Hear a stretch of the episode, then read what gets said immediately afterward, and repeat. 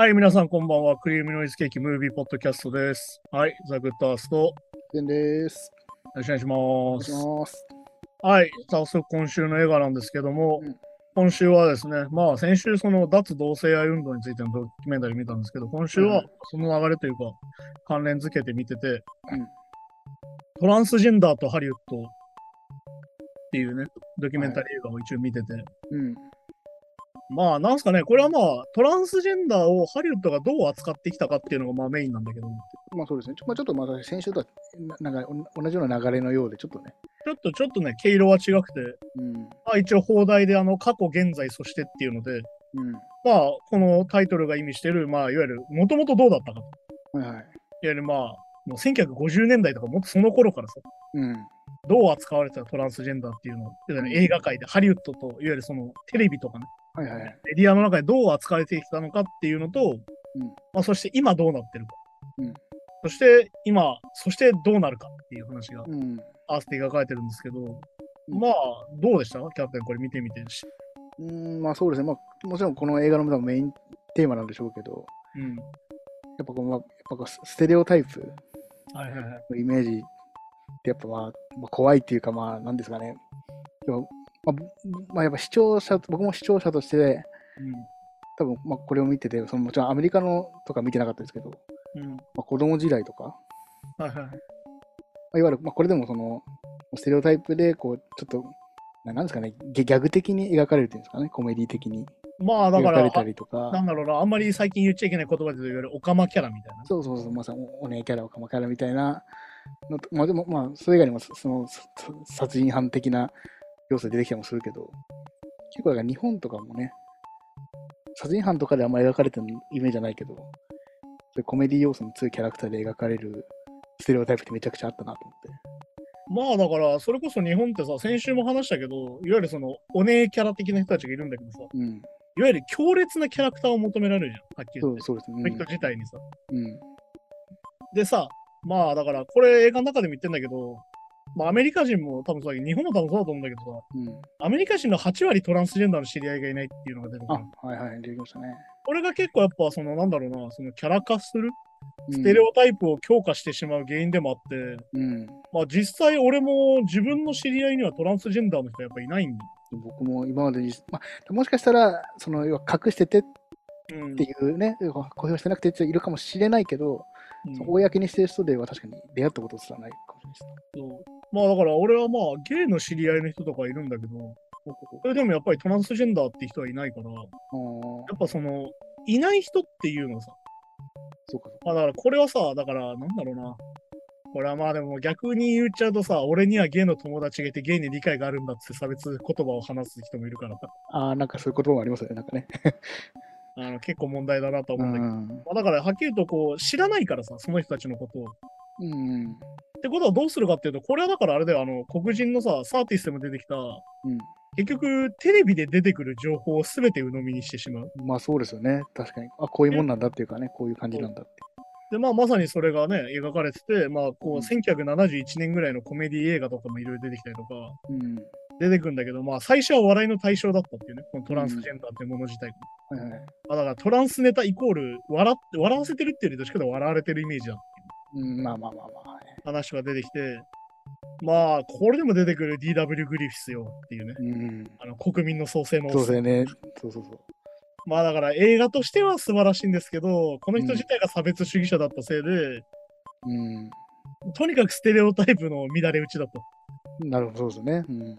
まあ黒人に対してのステレオタイプすごいし、トランスジェンダーに対してのトランスの、いわゆるそのトランスネタ的なものに対しての笑いネタもめちゃくちゃ入ってるでしかも、その、多分その当時そんなメディアが多様じゃないから、まあ、当時の,、まあその知らない人たちからしたら、あこういうもんなんだっていうのが強烈に植え付けられちゃってるわけですよね。まあ、しかもまあ1950年とかそういう時代っていうのは、まあ、いわゆる異性層だからまあなんだろう、ね。女装だよね、男性だったら。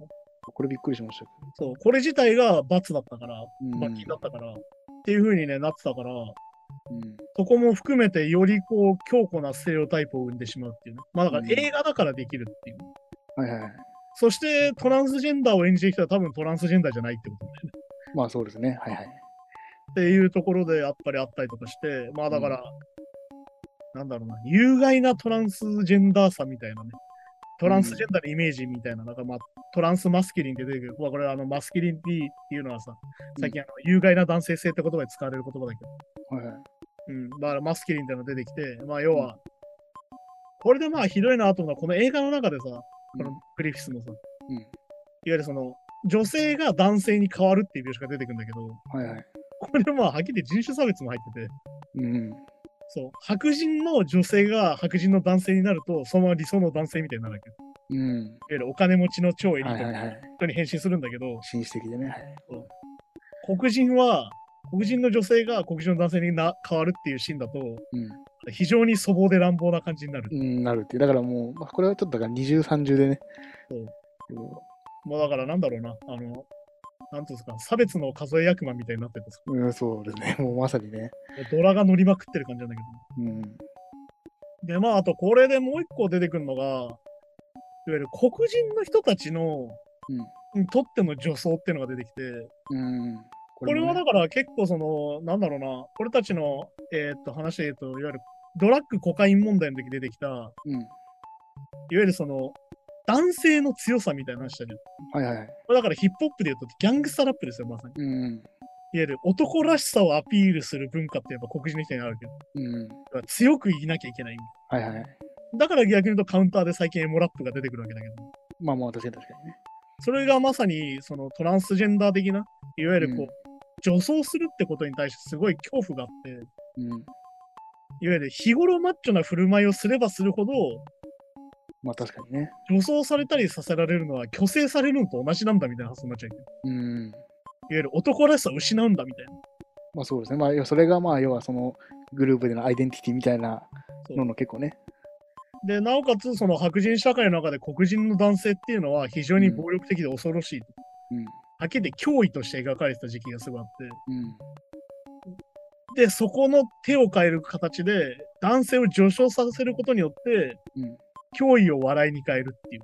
ああ。こいつは笑っていいんだっていう状況にするっていう。うん。まあこれも何度も言うように二重にも三重にも差別ですね。まあそうですね。はい。っていうふうにまあ描かれるうん。という話があって、まあこれであとあれだよね。合わせて出てくる、その映画の中で出てくるトランスジェンダーの人の役割みたいなものもうん。一緒して書かれてて、まあ一番わかりやすいのはまあヒッチコックだったりとか、うんしたときに、いわゆるその、性別を超えた人が犯人っていう場合がすごい多い。うん。はい、まあだからもうはっきりトランスした人が犯人なことがすごい多い。うん。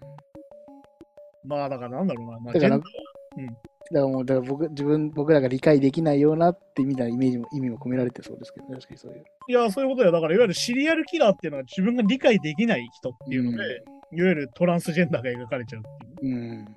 まあだから、この中でも出てくる羊たちの沈黙の、まあ、バッファロービルって言われる、ね、犯人がいて。はいはい。まあだから、彼は分かりやすくさ、女性がターゲットなわけよ、犯人として。うん。これはだからまさにトランスしたい、トランス女性なわけですよ、彼は。うん。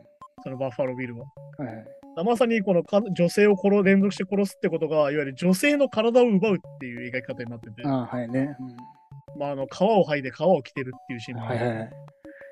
そういう風になってて、まあだから本当にこういうのでさ、イメージがそうなっちゃうわけですよ。まあそうですよね。だから、要は、まあ、もう女性からしたらもう恐怖がね、どんどんし植え付けで、まあしかもね、それをさらにテレビでこう情報を信じちゃうから、さっき言った知り合いにいないからさ。はいはい。そうでまあ近にやっぱいないっていうのがね。そう、だからまあこれさ、あのトランス男性、トランス女性って言葉が出てきて、でどっちに変わったかね。うん。で男性だったが人が女性に変わるとトランス女性って言われ方をして、うん。はいはい。女性が男性からトランス男性っていう話があって、うんだからこのトランスジェンダーが難しいのは二重なんだよね。うん。要は同性愛かどうかはまた違うわけよ。まあそうですね。だからこれはまあ前にも話したけど、性自認、はいはいはい。自分がどの性なのかと性的思考は違うと。うん。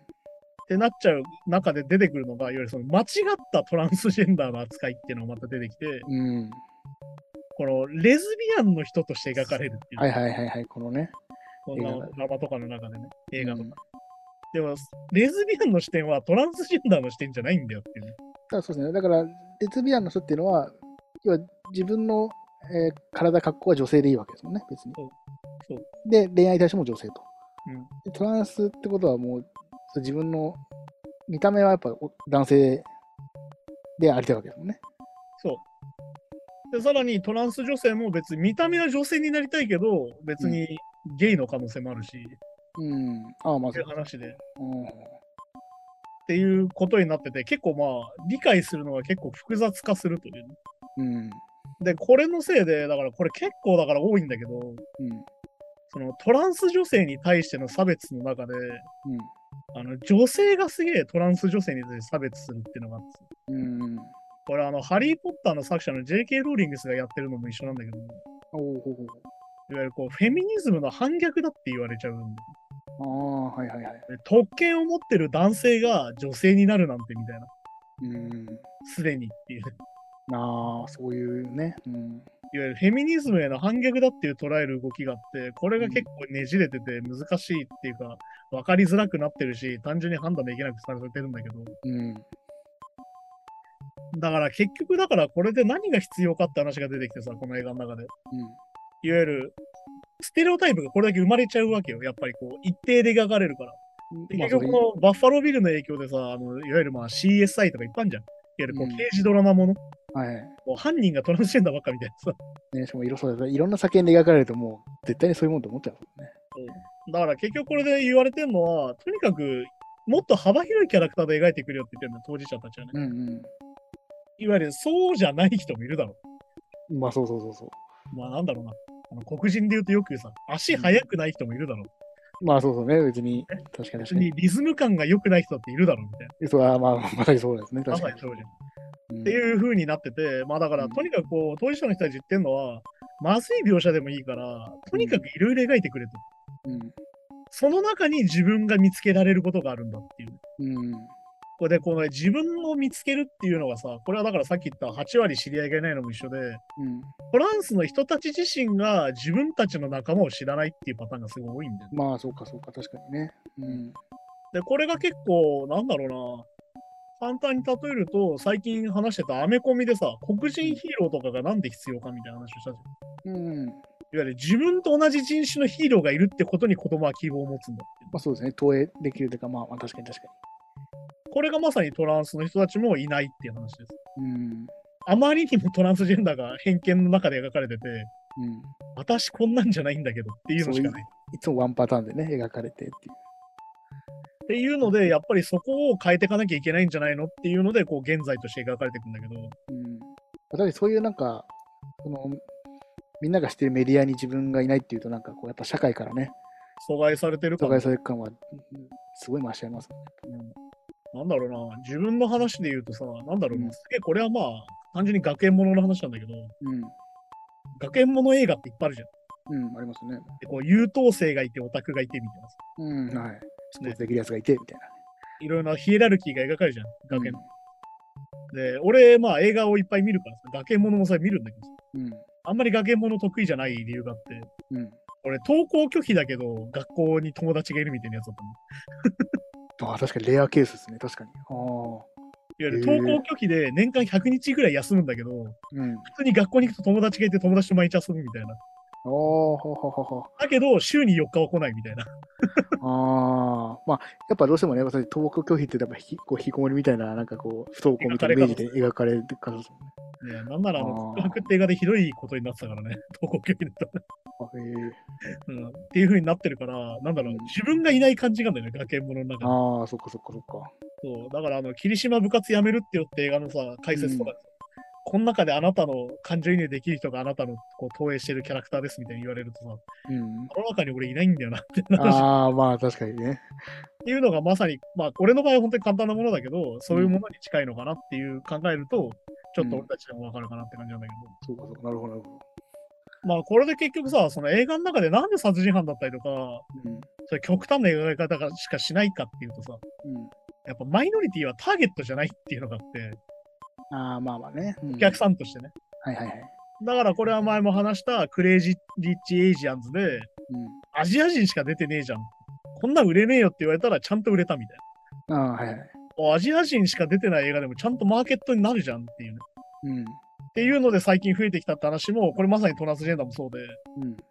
要は、さっき言ったターゲットから外れトランスジェンダーがあんまいねえんだから、うんトランスジェンダーが主人公なんて売れねえよみたいに言われちゃうけど、結局。まあ、だそうか、そうか、そうか。まず映画撮る前の段階でね。から企画がそもそも通りづらい。うん、うん。ちゃんとしたトランスジェンダーを描こうって映画がなかなか通りづらい。なるほど。そして、トランスジェンダーを使ってより悲劇的な映画ばかり増えていくっていうね。うん、いわゆるその、さっき言った殺人犯だったりとか、うん。悲劇のヒロインみたいな、ヒーローみたいな扱いになっちゃう。はいはいはい。そうすると、それも極端だからさ、それは。まあそうです。だから、結構その等身大のが全然いないってことですね。で、しかも悲劇っていうことが辛い目に遭うわけよ、トランスジェンダーの人がさ。うん、はいはい。こんなのはトランスジェンダーの人あんまり見たくないでしょっていうのもあるし。いや、確かにそうそうですね。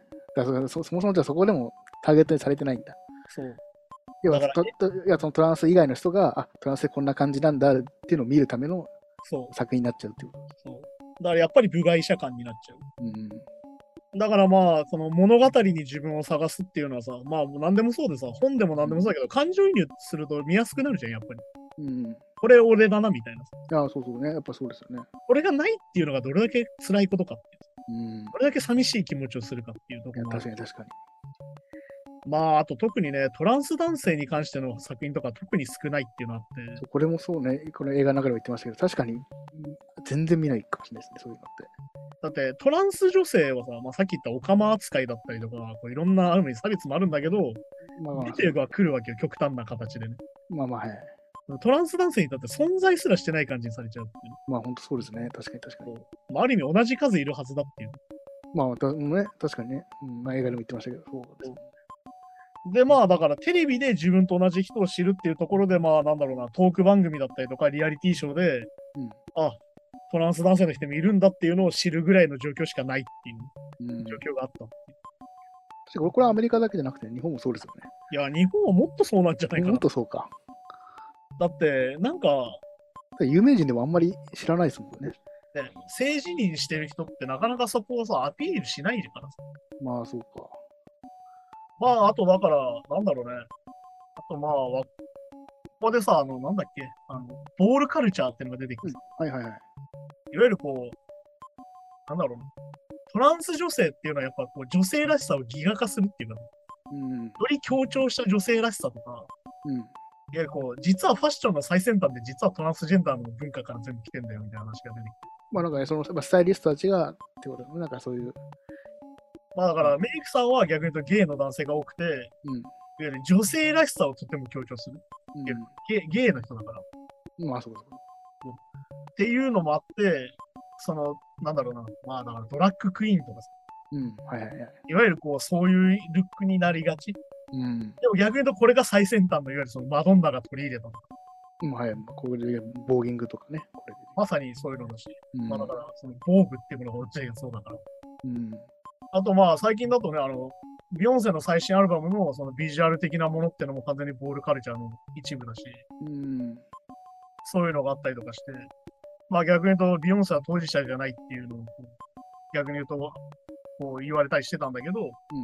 まあビヨンセはもともと知り知り合いっていうか家族とか近い人にトランスジェンダーの人がいて、ももともとその文化で触れてたんだみたいなのを話したりしてるんだけど、う、うん。そういうところだったりとか、だからその文化としては取り入れてるくせにそこの理解はないっていう辛さ。うんまあなんかこれもやっぱポップカルチャーがね、やっぱそこだけ奪っていくっていうかね。いわゆるまあまあ、だからあれだよね。あのまあ、その黒人が持ったブルースをこういい感じにして、黒人がロックにしたみたいな話でもあるそうですね。まあだからそのボールカルチャーも調べるとやっぱ60年代からあるらしいんで、結構歴史は長いはずなんですけどね。なかなかだけ。ど、やっぱりまだ、まだそこまで知られてないうん。ところもあったりするっていう。まあでもね、わかりやすく、昔からロックスターとかさ、うんまあ、グラムロックとかまさにそうじゃん。デビッド・ボーイだったりとか。ああ、まあまあ確かに。うんあいつたちって非常にこう性別が不確定というか、確かに、まあよくね、中性的とか言われてましたけど。あれとかの魅力っていうのはまさにそういうところの魅力だと思うから、うん。そういう不確かさみたいなのもあると思うんだけど。でそこも、そうそうグラムロックでも確かに、まあ、ボール、ボール文化うん。切るとでかいかもしれないですね。いや、だってね、そのドラッグクイーンっぽいメイクしてるからね、みんなやっぱね。ですもんね、確かに。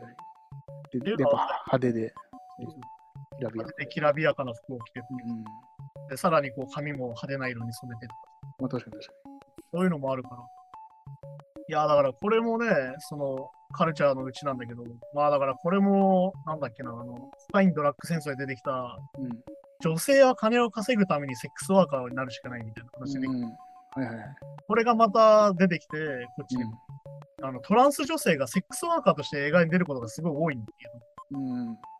それもイメージだって言えたらよかったんだけど、し実際セックスワーカーがすげえ多いって話が出てきて、ね、これもね、これがね結構そうらしいですね、なんかね。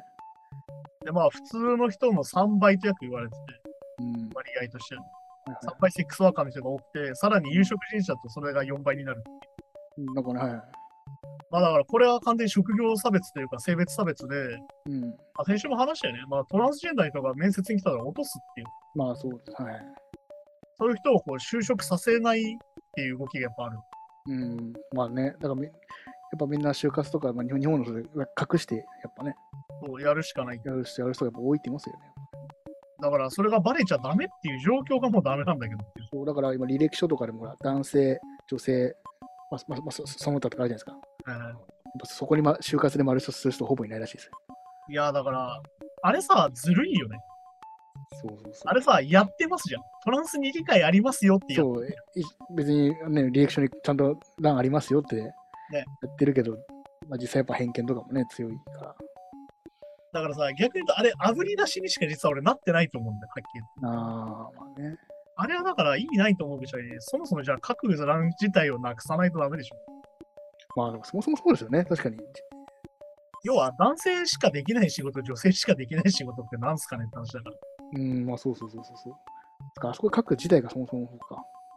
そもそも欄欄がある時点でもう理解ないんじゃないのっていうふうに俺は思うんだけど。まあ確かにね。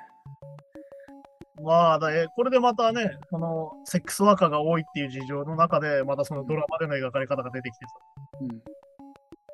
とにかく殺されると、うん、はいはい。ジェンダー女性の役の人は。うんさっきセックスワーカーは殺されるシーンが特に多いと。うん。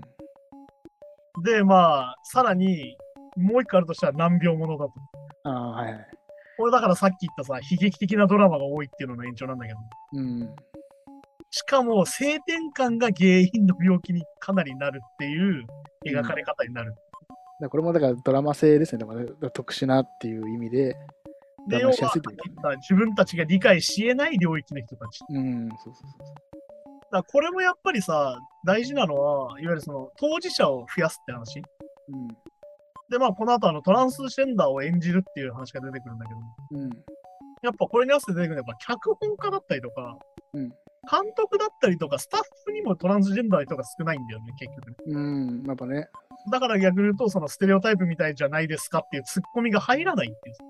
うん。まあ、しかもこういうものは多分思って書いてる人も多いでしょうしね。うん。いや、こういうもんでしょうって思って書いちゃってるから。いや、そんなことないっすよっていう人がいない。多分演出で演技指導するときも多分、そうなっちゃっで、まあ、これでトランスを演じるっていうところに出るんだけど、た。うん。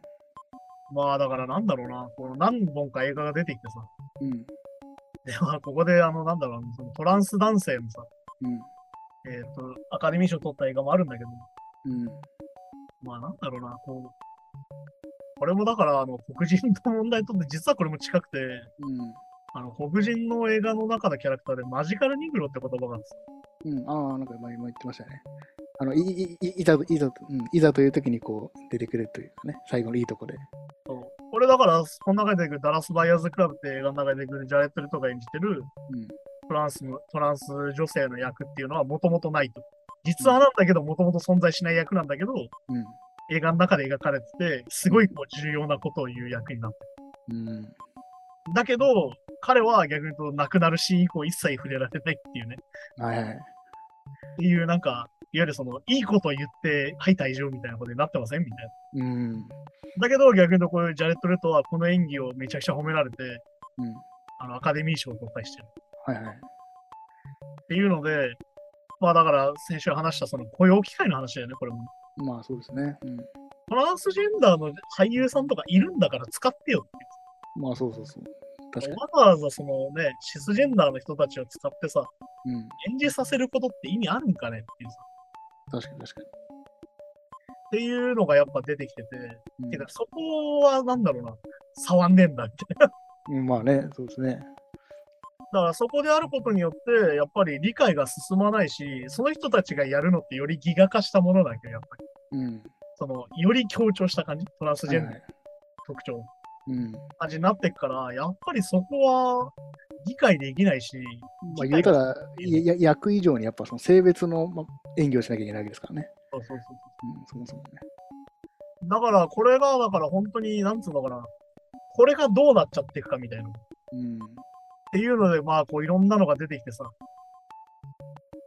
こう、なんだっけ、出てくるよね。あの、キャンディス・ケインっていう女性さん、はいはいはい。シーマネーっていうドラマがあって、うん。私が出れるなんてうん。私が主役のドラマがあるなんて言って言ったらさ、うん。もうあの、ピッチを変えられるっていうそう、ここれ、これすごいなと思いましたね。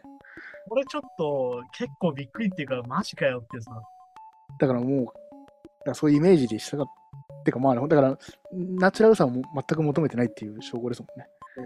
あれですよね。本当に分かりやすい、その、なんだ、トランス女性のキャラクターでやらないと分かんないんだみたいな。うん、そうそうそうそうそう。てか、より女性じゃいかんのかってさ、あとなんかもう一人ね、あれ、じょ女性、女性、見た目が女性すぎて、はいはいはい。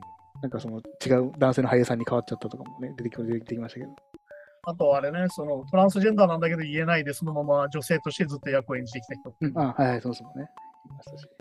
あとだからまあさっきの映画だと、あの、ボーイズ・ドント・クライでね、ヒラリー・スワンクがやってて、まあ、これもめちゃくちゃいい映画というか、まあ評価された映画で、うん。まあ実際のその、殺されちゃったそのトランス男性の話かうん話なんだけど、さっきのトランス男性の映画が少ないから、うん。まあ、トランス男性の映画だと思って見に行ったら、本当にひどい目に遭うと。そのヒラリー・スワンクが演じる役が。はいはい。それが本当にトランス男性本人からすると本当に恐ろしい。うん。俺はこんな目に遭うかもしれないのかって思うぐらいやっぱしんどかっうん。た。やっぱその映画はやっぱり演技がすげえから評価されるっていう。ああ、まあね。っていう、なんだろうな、この、なんだろう、非常にこう、微妙なバランス。いわゆる辛いことを頑張ってるから賞がもらえるんだけど、なんで私たちのことこんなに辛く描くのっていう。うん、まあそうそうそうね。確かに確かに。これっていうのはやっぱり身近にいなくてさ、うん。こう思われちゃうの嫌だなって人たちが身近にいないから、じゃあこの人たちに全部辛いとこは任せちゃおうぜっていう話だと思うんだよね。そうですね。だからさっきからもずっとだけど、ナチュラルに社会の一員としての描き方って全然されないってことですもんね。やっぱ登山扱いっていうのね、だから。まあだから、これはさ、もうだから毎回言ってるそのニュースとかのコメンタリー、コメンテーターとかでさ、そういううん音名キャラの人を使ったりとか、うん。外国人の人を使ったりするのってまさにこういうことで、うん。俺たちの外からの視点が欲しいみたいまあまあ、そっかそっか。まあね。な。逆に言うと、お前らは中身じゃないよ。お前らは仲間じゃないんだよってところがあるんだよね、結構。うんなんかそうそうそうそうその、そういうイメージですもんね、確かに。まあこれに関しては俺も結構そういうことを体験する機会が結構あるんで、生活してて。ああ。まあ、ないもんねみたいな扱いを受けることがある。自分でも言ってましたもんね、前ね、確かに。これは俺はあれだな、なんかそういう視点を期待されてるなってことは俺も感じるから。うん。なんかあのめちゃくちゃ言ってほしいんだろうなみたいな。まあ、だからまあ、普通の、なんていうの、まあ、一般で働いてるサラリーマンとかからすると、特殊な生き方というかね。あるだこと俺でもあるってことだね。いわゆる男性でさ、うん。普通の男性ですらこういう場合があるわけだから、まあ、確かに確かにそうか。特定がさらに変わったら超いっぱいあるってことなんだよ、逆うにん。死ぬほどあるっていう。で、死ぬほど壁がある確かに確かに。ってことだから、で、これが まあ、本当にさ、辛いよね、見てて。うん。でその人たちの人権が踏まれてることが、ある意味その、ハリウッドの華やかさだったりとか、うん。ドラマとしての面白さだったりしてることに直結してるっていう。確かにエンタメ化されちゃってるね。で、こう、結局、自分たちはエンタメ化されちゃって、自分たちは理解されないっていうさ、うん。本当にしんどいことがあって、要は自分を見る目を変えたいわけですよ。トランスジェンダーの人たち自体も。うん。俺たちはこういうことじゃないぞ。もっとこういう奴らもいるぞってのやりたいのに、うん。そういう風にならない。まあそうですね。まあずっと極端と。ちょっと極端な話。だから、その、なんだろうな、これでインタビュー番組の話が出てくるけどさ、すぐ手術の話される。うん。うん。すぐ性転換手術の話させられる。はいはいはい。で、ついてるの？みたいな話すぐされる。うんこれは差別ですよ、はっきり言って。いや、ほんとそうそうそう。なだ話ですよ、本当に。って考えてみるとそれを普通の女性にやったらセクハラじゃないですか、どう考えたって。あれはだだだもちろん男性もそうだけど、それをでもトランス女性に関してはガンガンいっちゃうっていうかね。そういうことなんだよね。それ挨拶ぐらいになっちゃってるとか、バラエティだと。だから本当に、だからこれがねじれてるなと思うのは、すごいそのゲイ男性からも敵になってる時があるんだよね。だからさっきのトランス男性が。うーん。だからこう、なんだろうな。そうか LGBTQ って並べられてるけど、そうなんですよね。まあ、確かにそう実は。その間でも溝があんだよっていうのをここでわかるんだよ。うん。だから LGBTQ みんなで立ち上がりましょうって今なってるけど、うん。なるまでに結構大変な目に遭ってる。まあそうそう。てかまあそうか、でも LGBTQ の人だよねっていうのもそもそもおかしいのか。だからまあ何度も言うように、これなんでさ、当事者、さっき言うん。った、はいはい。いわゆるその制作者側に当事者がいたら、どうなるかっていうのでさ、いわゆる未来として描かれるそのオレンジ、うんニューブラックだったりとか、うん。えっと、ポーズっていうドラマがこれ描かれるんだけど、うんで、当たり前の世界として描かれる。うんうん。だから別に君トランスだよねとか、ゲイだよね言わないで普通にできる。まあ日常のキャラクターとしてね。それでできる。うん。これが大事なの。まあそうですよね。逆に言うとさっき言ったみたいな性別を書かしてる時点でダメなんだよってさ、うん。本当それちょっとそれを思いましたね。そうかそうか。確かにね。理解するっていうのはそこに当たり前にいていいっていうことにならなきゃいけないから。うん。だからここでも出てくるあの子供は見えないものにはなれないって言葉があって、うん。これも本当にまさにそうで、いわゆる見えないもの扱いされてるわけよ、トランスジェンダーに対しては。まあ確かに確かに。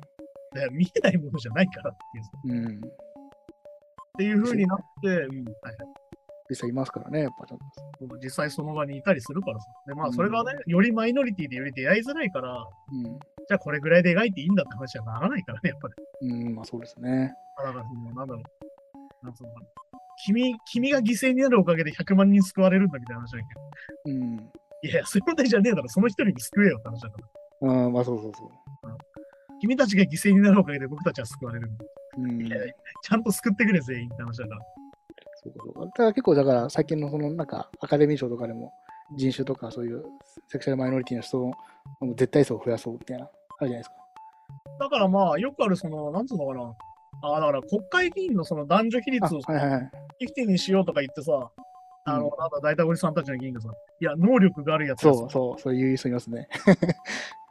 まず揃えるんだよ。そういう。まず揃えて、そっから始めなきゃいけないんだからなんかいやいや、そもそもその議員になりたがる絶対数が違うんだからとか言うけど、いやそれはだってそその空気感だったらなりたい人いないでしょっていう。だってね、だって今見てもさ、だって同じ女性議員が LGBT に生産性がねえとか言ってるの。まあ、まあそれちょっとまた別問題かもしれないけど、まあでもそういうことですよね、でもね。そうありたかないよね。だどう考えても差別されていじられるわけじゃん。そうそうそう今、。矢面に立ったら。ですよね。だから、なんかポリコレがどうたら反対派みたいな人いますけど、まあこういうの見るとやっぱ、その、なんていうか、発信する側にやっぱぜ、ね、発信する側だったり、そういうなんかルールを決める側に、そういう人たちいないと、ずっとへ、ね、ずっと偏見のまま進んじゃうってことですよね。要は結局理解がないわけだからさ。うん。まあでも本当になんだろうな、なんかす全部商売になって嫌だなと思うのはさ、うん。この、なんだっけ、プライドジャパンっていう、その LGBTQ アリーのうん。サイトというかニュースサイトみたいなのさ、いろんな記事とかコラムとか読めるんだけど、はいはい。そこにまあ、なんか広告としてさ、うんなんか LGBTQ 向け求人数利用数ナンバーワンみたいな求人サイトみたいなの出てくる。おー。そういうのがなきゃいけないのが逆に今って。まあね、ほんとか、そうか。そこでもうもう区切られちゃってますもんね。まあでもそういうものを作らないと保護できないっていう状況もあるわけで、まあそこも、まあ確かにね、そうか。さっき言ったみたいに普通にバイトルとかさ、うん。まあまあね、すると落とされちゃうみたいな話だかされちゃうからってことです。ら。本当ひでえなと思うわけで。確かにね。まあでもね、これを見ることによって本当になんだろうな。身近にはいないけどこういうことになってるんだっていう。うん、ほんとそうですね。だからこう逆に言うと、この未来として描かれるさ、いろんなドラマだったりとか映画だったりが本当に良くなってて、うん。まああとあれだね、だからそこをさ、そこをやっぱ映画ってやっぱりそれを見て当たり前だって思うこともあるし、うん。あこういう世界になったらいいなって思ったりするっていう希望の意味もあるわけよ。うん。まあだから子供たちがそのさっき言ったヒーローに憧れるのと一緒で、はいはい。LGBT、まあだからなんだろう、トランスジェンダーのヒーローがいるんだ。うん。私もトランスジェンダーだけどヒーローになれるんだみたいな話。うん、そうそうね。確かに確かそれがまあトランス男性だってトランス女性だったりして、さらにゲイだったりレズビアンだったりするわけだから。に。うん。だから結局これを見て大事なのは、自分が何なのかを改めた考えなきゃいけないんじゃないか。ていうね。うん。まあ、前も話した、いわゆるこうヘテロセクシャルで、私はシスジェンダーですよって。うん。何度も言うように、ストレートっていうのは何だって話だから。まあまあ確かにね。うんだから上がってる曲がってる話じゃねえだろみたいな話 その言い方も良くないのか、確かにストレートですね。だからまあ、改めて自分はヘテロセクシャルで、うん。僕はジェンダーが一致してるからシスジェンダーですよって言えば、うん。その中で一部なわけ。トランスジェンダーっていうジャンルでしかないわけだから。ジャンルというか、その一部でしかないわけだから。まあそうですね。うん、俺たちが普通だと思ってることがおこがましいんですよ、逆に。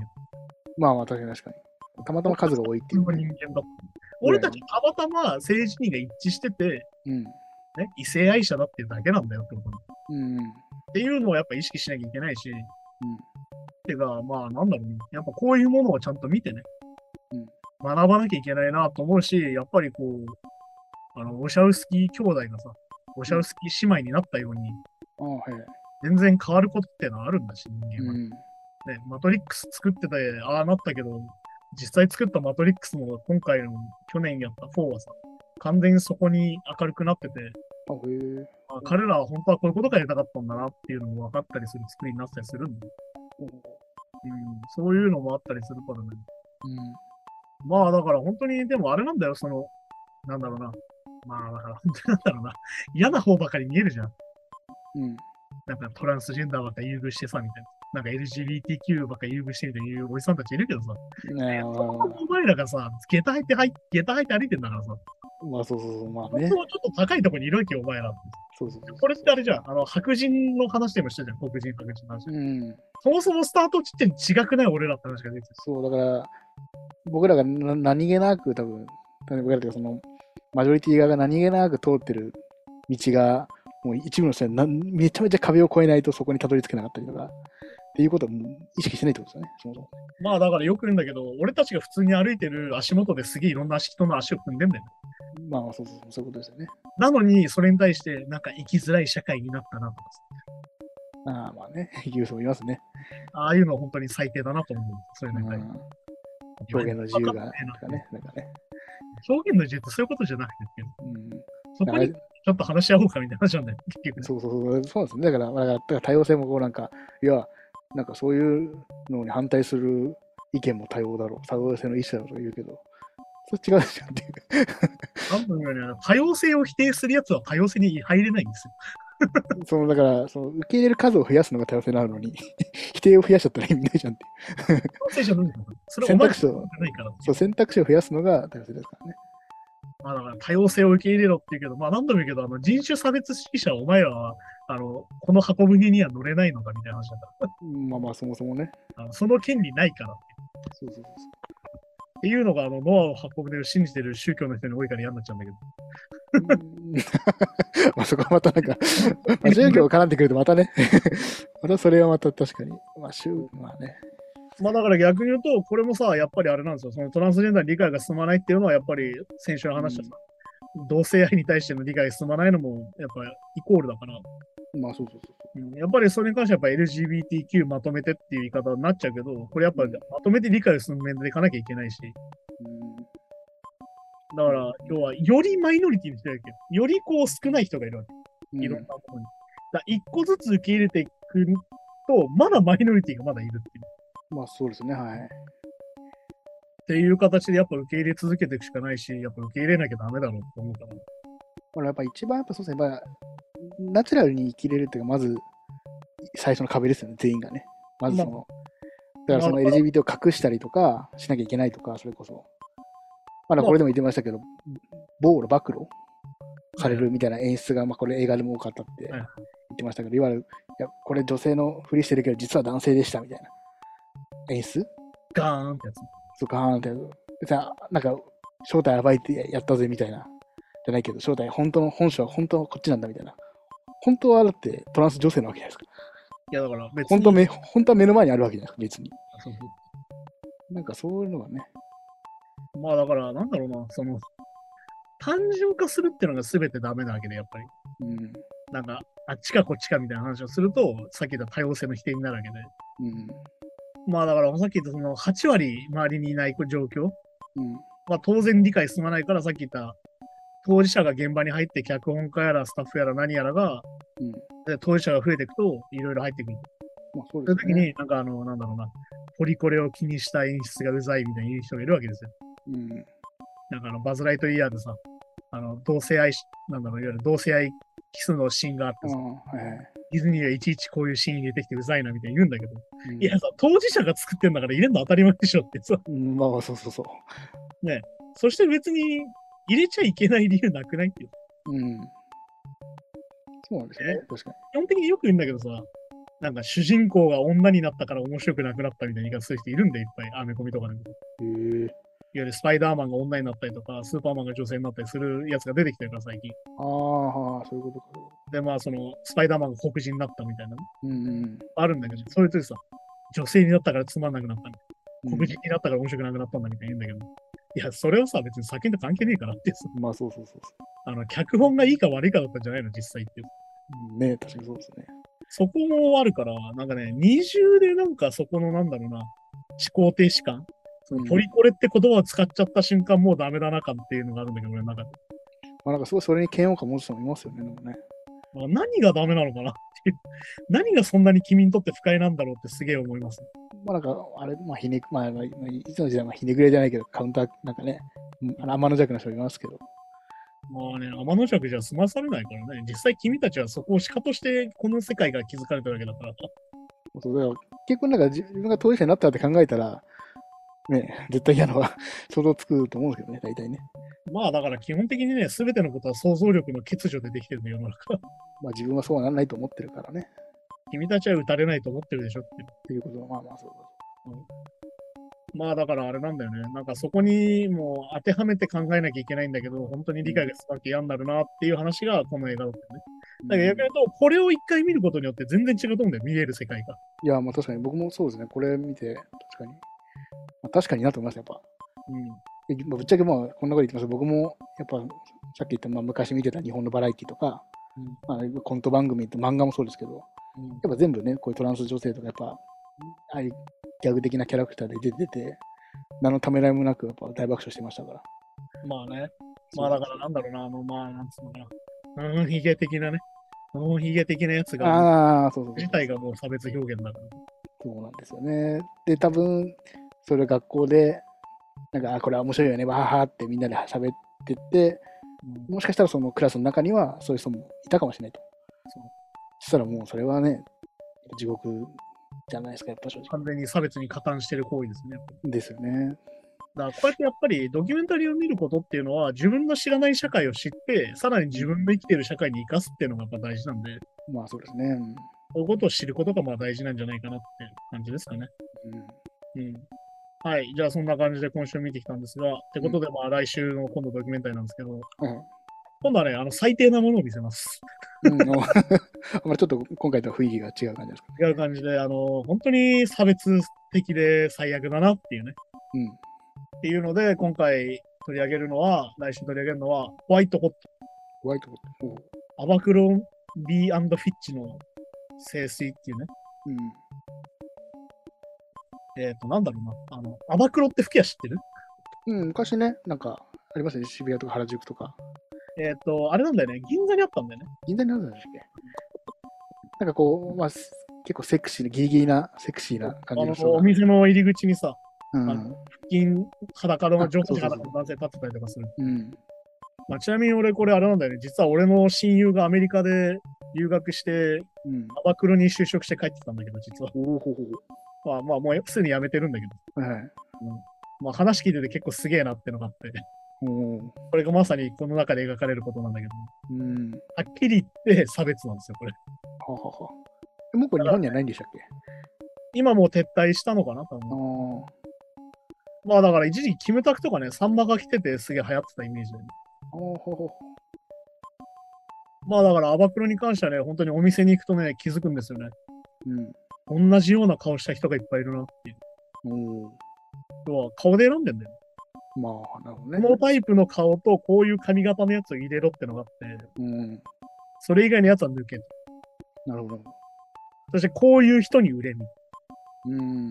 もう完全に決まってて。っははは。ていうね、なんだろうな。まあもうはっきり言って差別なんですよ、それもね。うん。いわゆるルッキズムなんですよ、こっちに関してはね。まあ、はいはい。ルッキズムと人種差別が両方入ってて、うん。これをまあぜひ見てほしいんだけど、なるほど。本当に最悪だなっていう。面接のね、要項みたいに出てくるの。ああ、そうか、そうそう出てくるんだ。はい、こういう人は落とせ、こういう人は受からせろみたいなのが出てくるんだけあ、もう面接する前にまず、その、ど、もうあの、あんだよ、なんかガイドブックみたいになってへえあのかだと例えば髪型だったら短めのやつ受からせろ、ドレッドは深い採用みたいな。ああ、まあでも人種がね、完全に人種だったりとかも見た目で完全差別しちゃいけない。る。っていう風にやってブランドイメージっていうのを作ってきたったんじゃん。うん。で、ブランドイメージって結構そうじゃん。いいい男が着てるとか、マッチョなまあでも、服とか、うん。金持ちが着てる服ってイメージがある。はいはいはい。それをより強固にやったのがアバクロン。なるほど。マーケティングからそういうのが全部入ってる。うん。まだみんなウェルカムじゃねえって。ああ、まあそういうことか。なんか、え自分には来てほしくねえなみたいな。ーうん。ああ、まあなるほど、そういうことね。ことにしてすげえ嫌な気持ちになるんだよ。ああ。お前が着るなよ、みたいな。いや、その、すごいね、排他的なイメージなんですよ。ブランド戦略です、それが。うん。これが、まあ、さっき言った LGBTQ やら、そういうなんか、ボディポジティブやら言ってる時代の中にさ、いて、どんどんまあそうですねアップされたらどうなるかって話なんですよ。はあ、はあはあ、なるほというので、ね、改めてこれをちょっと一緒に見てもらえればいいなわかりました。す。はい。で、来週はホワイトホット、アバクロンビーフィッチの清水っていうの。はい。わかりました。見てきます。いやー、ほんとね、これもね、はっきり言ってなんだろうな、俺的にはあの、ファイヤーとか、あの、うん Tinder 詐欺に近い社会だなっていうね。あのー、まあ、そうか、まあ、見た目ばっか気にして中身ねえな、みたいな。うんなるほど。まあ、がが側だけとにかく作り込むあみたいなね。とにかく側だけ作り込んだんだ、みたいな。ああ、これで実際流行っちゃうんだから、それも嫌になっちゃうよなっていうさ。まあそうか、確かにね。なんか、アバクロの袋を持つとか流行ったんだよね、アメリカであったり。うん。裸の男性が書いてあるロゴにさ、はいはいはい。あの袋があって、みんなそれ持ってたりとか。お高いんだよね。その当時から高くて、やっぱ T シャツで1万円ぐらいするから。おどうぞ、き生地的にはいいい感じのもの。そこそこ。そうそうまあまあまあ、ハイブランドってハイブランド手前のカジュアルブランドかな。うん。ただ、はっきりギャップ近いんだけど、ああ、雰囲気としては。っうん。ていう感じでね、なんかこういうのを見て、なんか本当に人間ってやーねっていうね、ところもまあ勉強になるんじゃないかな。うん。わかりました。はい。じゃあそんな感じで来週もよろしくお願いします。はい。はい。また来週です。さようなら。だから、Game Noise Game Podcast.